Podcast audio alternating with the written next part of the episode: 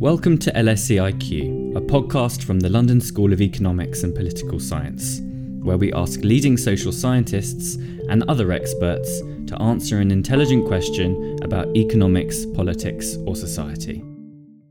Prison staff attacked with cue balls. Deaths in custody could have been avoided. Government urged to reduce prison population as conditions reached worst ever seen. Just some of the headlines published by the UK press recently about the country's prisons and it is with alarming regularity that stories of prison violence, overcrowding, and concerns over the impact of funding cuts are hitting the headlines. With 46% of all prisoners reoffending within a year of release last year, the system could be considered not just expensive and unpleasant, but failing.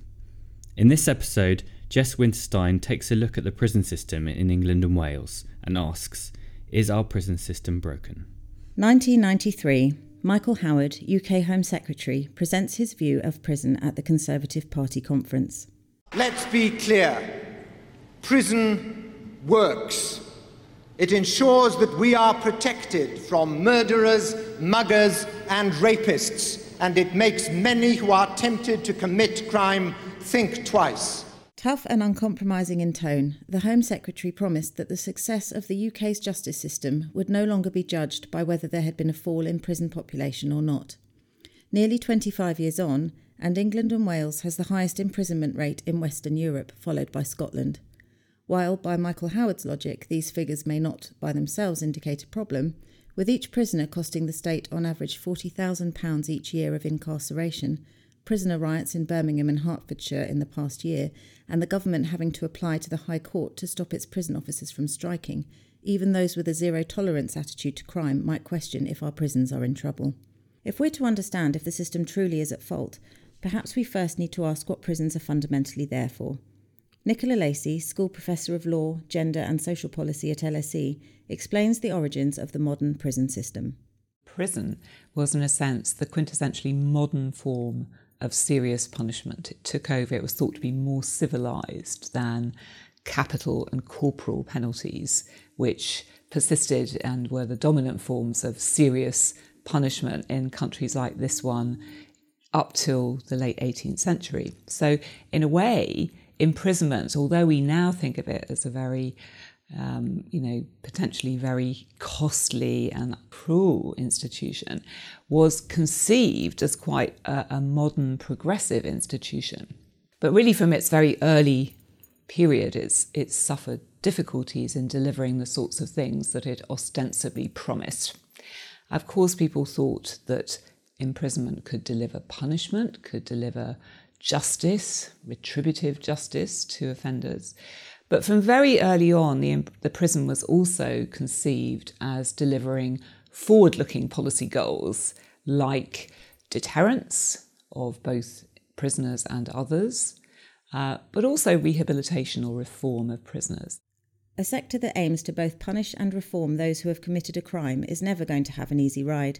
But with the cost of reoffending by former prisoners estimated at £15 billion a year, rehabilitation surely has to be a priority if not for moral, then financial reasons. I asked Professor Lacey if the system was living up to its promise when it comes to prisoner reform. This is probably the dimension in which prison has been the greatest disappointment. And in some ways, to be fair about it, I think you'd have to say that when you ask yourself fair mindedly, why do prison systems have so much difficulty reforming their their subjects, their inmates, uh, the people sent to them, is that most people who go to prison go to prison for a relatively short period of time. And when they come out again, their relationships, their housing, their working lives have inevitably been uh, disrupted by imprisonment. So, however good their experience of imprisonment has been, however much education they've had, however much uh, drug and alcohol counseling, however much social training, psychiatric care, therapy, none of which happens to a very great degree, by the way. But even if they'd had all that, when they come out again into a very demanding real world, it's very hard for them to get back into the system. Of course, some people do it, but it's a very tough thing for prison to counter that broader and much more pervasive and long lasting social environment. So rather than giving people the chance to take stock and reflect, the act of imprisonment itself can make it harder for prisoners to turn their lives around on release. And with 38% of young offenders alone reported as having returned to crime within 12 months of leaving prison last year, the highest level for more than 10 years, it certainly seems that prisons have a fair way to go before they can be judged a success on these terms. Simon Bastow, an LSE Fellow in the Department of Management, agrees that there are many challenges to rehabilitating those in the system the idea that you know, we can put people in prison and expect prisons to suddenly rehabilitate vulnerable and you know, excluded or you know, complex individuals is, is, is a sort of managerial absurdity, really. And it's amazing, really, that you know, th- throughout the 90s and 2000s, the prison service didn't have a target for rehabilitation, it had a target for pretty much everything else. Hundreds of targets, key performance indicators but not one for the, the, the extent to which it rehabilitates. To, you know, to the government's credit, it's begun to focus much more explicitly on rehabilitation, um, which, um, which is a good thing.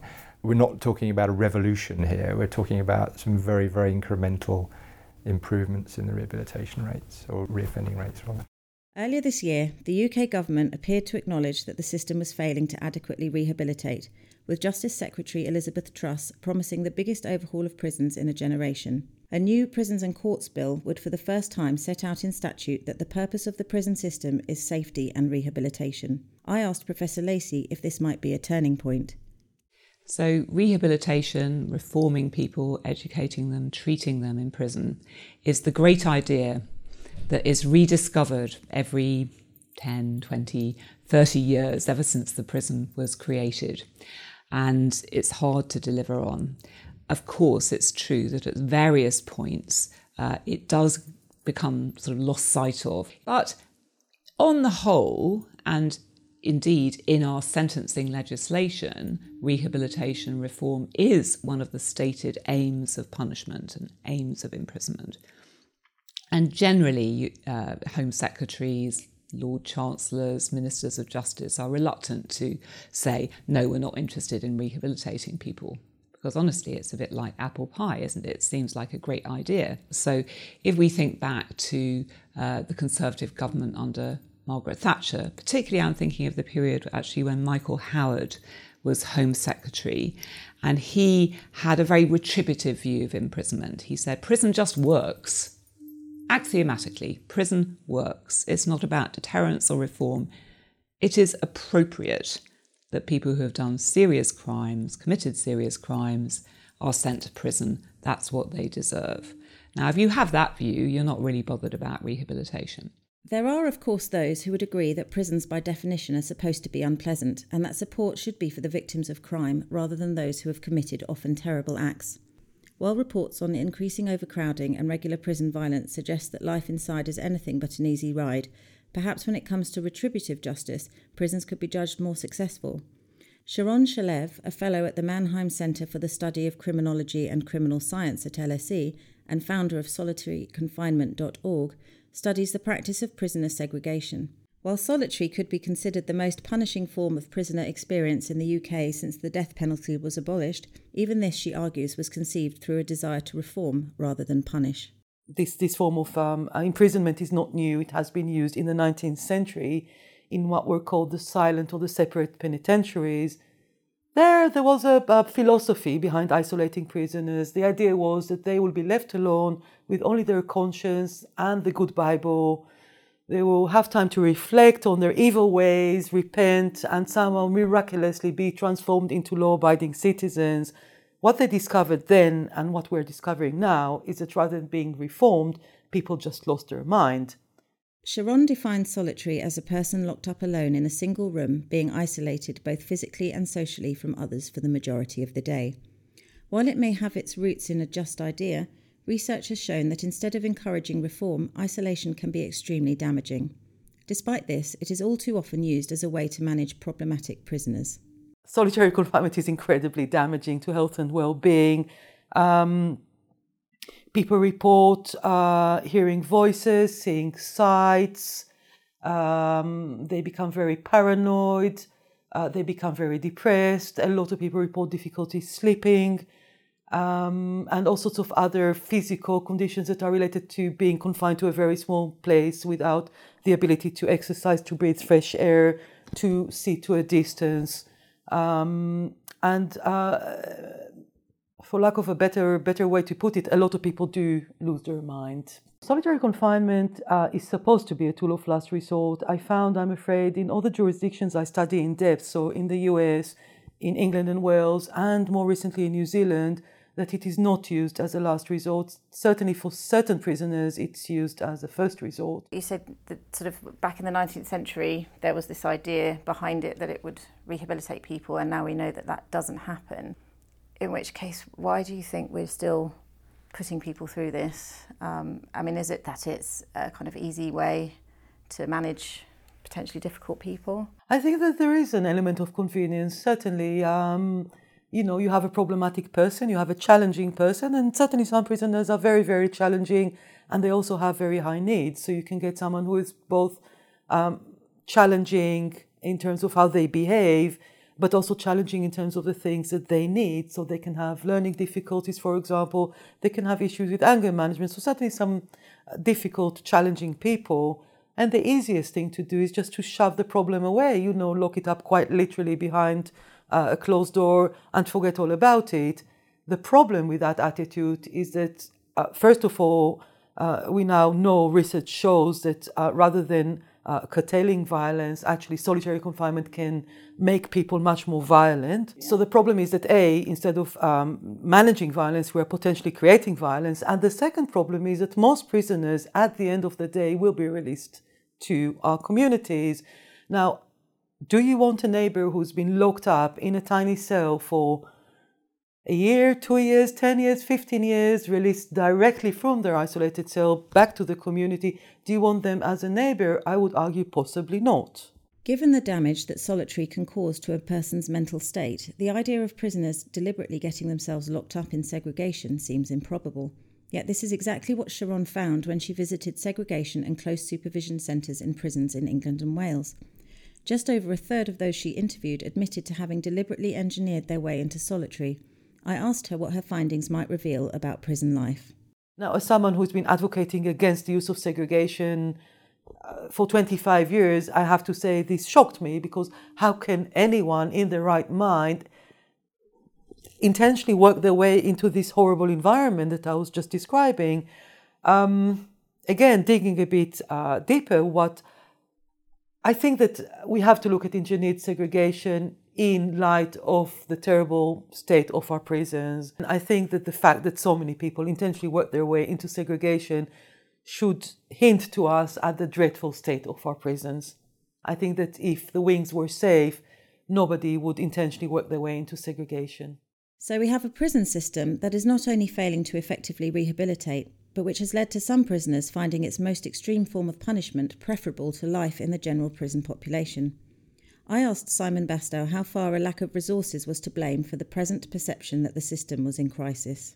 Traditionally, prisons have always been bits of the public sector that have been associated with crisis or a sense of permanent failing or permanent struggling, uh, just because of the nature of the work they do. Um, and so there is an element of um, of that, and um, and also you know traditionally, depending on which government of the day is in power, um, governments and treasuries probably quite like to undersupply resources to the prison service because they probably rather spend money on education and health and various other things that that, um, that are you know are possibly closer to the median voter. Um, and so uh, perhaps you know prison systems will always be for various reasons, a poor relation across you know the public sector as a whole. But uh, there are very strong signs at the moment that, that the system is under severe stress. I would say. Well, we're facing um, incredible budget cuts to the system. 25% has, since 2010 has been has been stripped off the bone um, of the England Wales prison system, and uh, very few private sector companies have to cope with that sort of reduction in their capacity and resources in such a short period of time. So we perhaps shouldn't be surprised that, that prisons are struggling or see, appear to be struggling in in you know, in all sorts of in all areas of the prison system. So uh, there is that. We've had um, some really high-profile examples of violent incidents and you know investigative report, investigative journalistic insights into disruption, chaos, lack of regime uh, in uh, institutions, and they might be prisons, but they're also immigration detention centres and um, uh, and secure training centres and all of these institutions that exist in and around the criminal justice system. So um, you know that's very worrying. I mean, what is going really badly wrong is this sort of cost cutting, um, but not but cost cutting without the underlying systems to compensate for that. Um, so you know if you if you just cut costs without the, the capital underneath to absorb all of the, the, the fewer people, um, then that's very, very dangerous, and that's where you get into problems. Okay, so there's uh, you can't just sort of, sort of cut 25% of the budget mainly by getting rid of you know having early retirements and I mean 80% of the prison services it costs is staff, so it has to out of staff. So um, you you have to do that. You have to look at that seriously and think, you know, how much can the, can the system take really? Nicola Lacey also highlights lack of funding as a reason that the prison service is struggling to effect real reform of prisoners. There are two problems about rehabilitation in prisons. The first is that the prison experience is a relatively small experience compared with the rest of somebody's life.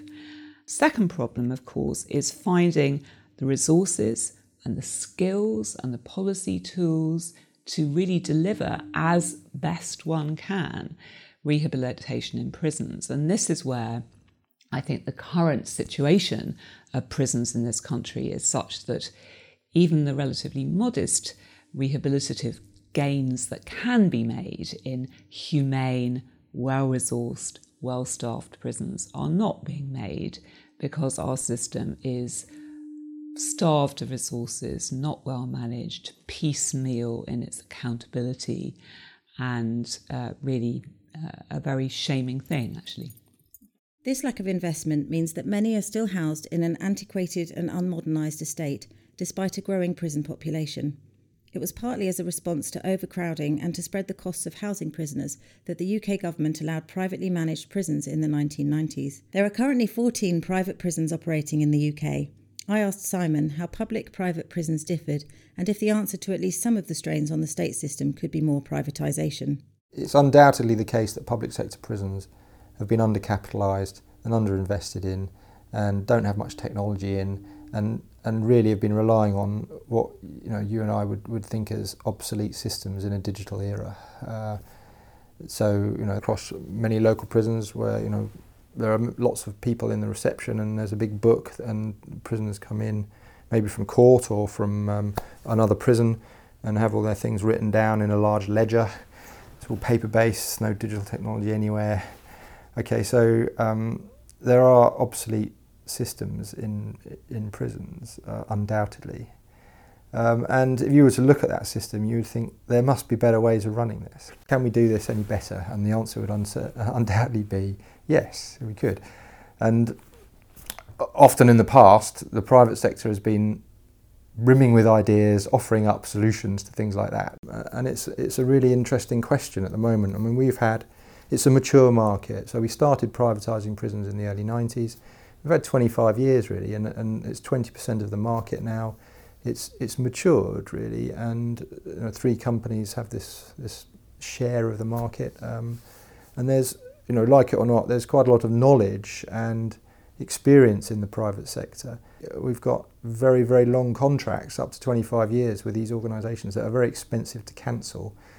And um, uh, so we've sort of got that. But you can see really uh, a, a loss of sort of I think confidence really in the private sector model really in government now, um, uh, which is sort of moving to a sort of retrenchment towards the public sector. The latest, the newest prison that's being built, Berwyn, is, is a public sector prison, first one in you know, 25 years or whatever.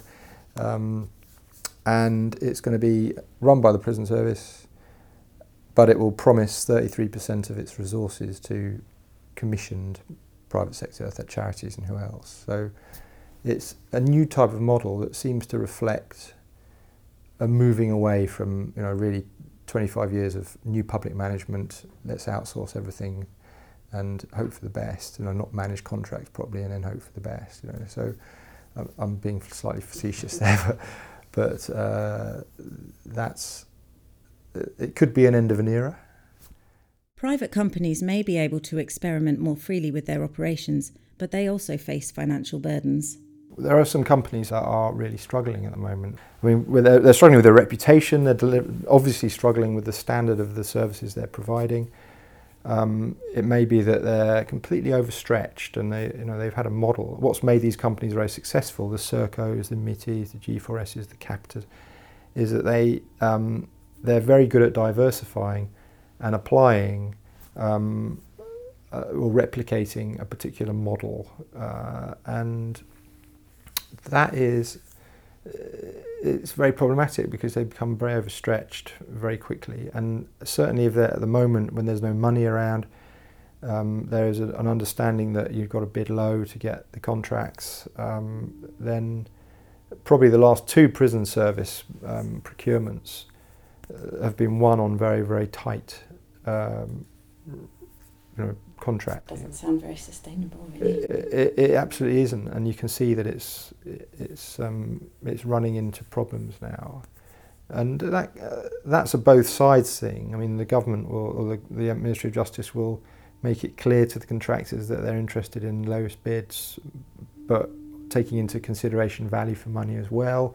They would never say, "Oh, we just take the lowest bid," but it's clearly a big part of it and these companies are very, very, um, you know, there's competition between them, and they're and they're keen to win the contracts, and because they're 25 year contracts, you know, you win that, and you're, um, so uh, the, the the thresholds are being pushed to the limit now, um, and I mean with the Birmingham riots, for example, the uh, all of the independent inquiries into into the Birmingham riots, where the, the, the staffing levels were totally insufficient. So maybe we've reached a point now where it's not sustainable really anymore. If both the financial and operational pressures facing both public and privately run prisons are unlikely to be eased any time soon, what options are there to improve the system's outlook? Professor Lacey co authored a report for the British Academy which argued that the government should seek to reduce the prison population by framing prison as a final resort. I asked her what this might achieve. You know, it's, no, it's one thing to say the prison system is broken, but of course, we don't live in a world in which the prison system is going to be abolished. That is not realistic. So uh, the question is how can we present alternatives that might get some purchase politically, be possible for governments to deliver? And secondly, what, what would we like to aim for? So, to, to try and roll those two together, I think what we should be aiming for is a really radical reduction in the size of the prison system. We should be using imprisonment only for really serious offenders who are who pose uh, the sorts of threats to others, of violence, of sexual offences um, that are um, really not such as a civilized society should have to tolerate. What would you say to the people that might say that that just makes the wider society less safe? I'm not advocating abolition. What I do think is that there is really poor evidence that very lengthy sentences make a big extra effect in terms of crime reduction, in terms of incapacitation. If you look, for example, just to take a, a sort of reassuring fact, the age demographics of offending are very striking. You are not necessarily making the world a safer place by having people in prison in their 50s and 60s and 70s, but you are spending a lot of public money and you're making prisons very difficult places to manage and you're making them overcrowded, which means that perhaps the people who do need a spell in prison are getting a worse experience, which means that they're more likely to offend when they come out. So it's a really bad cycle. For the vast majority of offenders, and really, I would think you know, more than half those in prison today. Um, interventions which are in the community and money put into preventive work, particularly with young offenders, where there is evidence that many young offender institutions cost more per year per capita than a very posh public boarding school. Now, I'm not advocating sending young offenders to Eton. However, it's just a measure of the resources that we are squandering in a society, in our society, to actually make matters worse. So I think that our best hope really is to persuade the government and really work with judges as well to try to persuade them that for the vast majority of property offences, for the vast majority of first, even second offences, for the vast majority of young offenders, for the vast majority of women offenders, imprisonment is just uh, it's using a sledgehammer not even to crack a nut but to make a nut. Well maybe crack a nut is a good analogy reducing the number of offences that lead to a custodial sentence would of course reduce the prison population but a look at the breakdown of prisoners according to their ethnic background reveals further interesting findings Sharon has visited prisons across the world, and one commonality they appear to have is an imbalance when it comes to the ethnic backgrounds of those imprisoned for criminal offences. Another thing that I found in New Zealand, which is similar uh, in the US and in England and Wales, is the racial makeup of segregation units. Now, to some degree, uh, the, the makeup uh, in segregation units were very was very similar to the makeup of prisons more generally, which is to say, um, a massive overrepresentation of uh, non-white people uh, or uh, BAME, as we call them in this country, in segregation units. So just kind of to illustrate, so uh, in England and Wales, we found that whilst um, people of, of, of, white British origin made around 80% of the, uh, they made a similar percent of the prison population, 73.1%. Um, and 70.6% of the segregation population. So similar.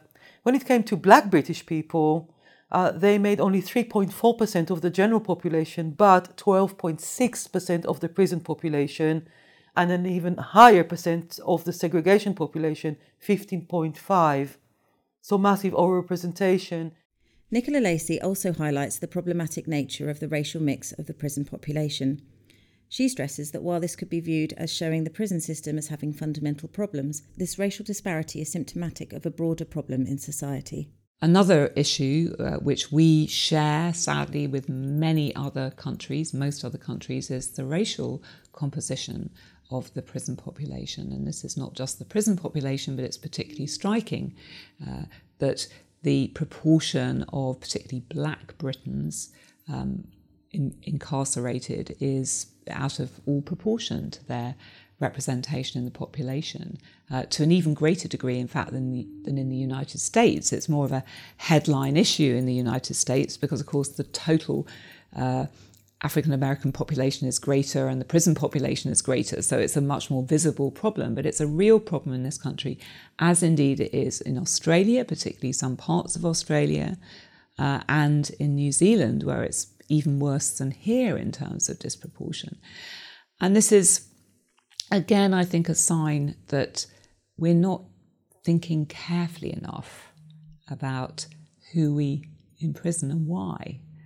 Um, there are all there are many many complex reasons, including discrimination, but not only discrimination, as to why uh, the, the, this racial dis- disproportion exists. There's a big overlap with poverty, class, and opportunity. Essentially, prisons are full of people who have not had good opportunities in life. If we are going to improve the way that we manage criminals and sort of operate prisons, that it has to be done as a much wider look at overall society. I think so, and this is, of course, the hard thing because um, it would be nice to think there was a criminal justice solution. But really, most complex social policy problems are not insulated, they interact with other problems. So I would say you have to think about the prison system not simply in the context of the criminal justice system, policing, sentencing, and so on, but also housing, and education. These probably the basic ones, but also labour market. But really, it's housing and education that are the ones that are really crucial to people's, and of course, family structure as well. But you know, generally, if people have good education opportunities and decent housing, access to work, then they have a much better opportunity for to give their children a decent start in life. And and really, it's that social dimension to crime prevention which has been squeezed out. Despite the issues with who we incarcerate, how we fund the system, and the ways that prisoners are managed while inside, there are some signs of positivity. Here is Sharon talking about the way prisoners in segregation units in England and Wales describe their relationships with the officers in charge of supervising them, and her surprise at finding evidence that, even in the harshest of places, supportive relationships can thrive. I was quite surprised, again, coming from a human rights world where everyone, you know, you're either uh, with us or against us. I was used to think, I admit, I used, was used to think about stuff as sort of not exactly the enemy, but certainly someone's enemy, sort of on the other side. Uh, I was surprised and delighted, frankly, to find that um, not everyone, but most of the prison staff we spoke to in segregation units were extremely empathetic. They understand where the prisoners were coming from. They took time to interact with them. Uh, they were able to tell us things like, you may want to speak to X today. He's a bit sad. His girlfriend just broke up with him. Or you might want to speak to Y. His mother is unwell. So they really showed, uh, demonstrated a, a real knowledge of the prisoner and real empathy. And in this sense, yes, England and Wales are doing something right. So is our prison system broken? While it may be struggling with some fundamental issues, perhaps it's not fair to damn the system completely. Delivering justice humanely is never going to be easy, and certainly none of our experts feel the system is beyond repair. For those who share Michael Howard's approach to prison, a thought from Sharon Shalev that whatever our views on crime and punishment, we all have a stake in ensuring that prison operates as successfully as possible. First of all, it costs us money to have people in prison, it's costing a lot of money. Uh, secondly, prison is in itself the punishment. You're not supposed to punish people further when they are in prison. Thirdly, there is the moral argument. You need to treat people properly. You need to treat them right. It's also a legal obligation as well as a moral obligation. And fourthly, in a very selfish way, you need to think who you want as a neighbor. As I said earlier, these people are eventually, most of them, not all of them, most of them are going to be released. And do we want someone who is being treated like an animal, or do we want someone with whom some positive work had been done? Why not tell us what you think using the hashtag LSEIQ? This episode of LSEIQ was brought to you by Shay Forbes Taylor, Tom Williams, James Ratty, and Jess Winterstein, and was based in part on the following research Governance, Performance, and Capacity Stress, The Chronic Case of Prison Crowding by Simon Bastow, The Prisoner's Dilemma Political Economy and Punishment in Contemporary Democracies by Nicola Lacey, A Presumption Against Imprisonment, Social Order and Social Values by Rob Allen, Andrew Ashworth, Roger Cotterrell, Andrew Coyle, Antony Duff, Nicola Lacey, Alison Liebling, and Rod Morgan, and Deep Custody, Segregation Units and Close Supervision Centres in England and Wales, and Sourcebook on Solitary Confinement by Sharon Shalev. For more episodes of this podcast and to subscribe on iTunes and SoundCloud, please visit bit.ly forward slash LSEIQ or search for LSEIQ in your favourite podcast app. See you next time when we ask why is social mobility in decline?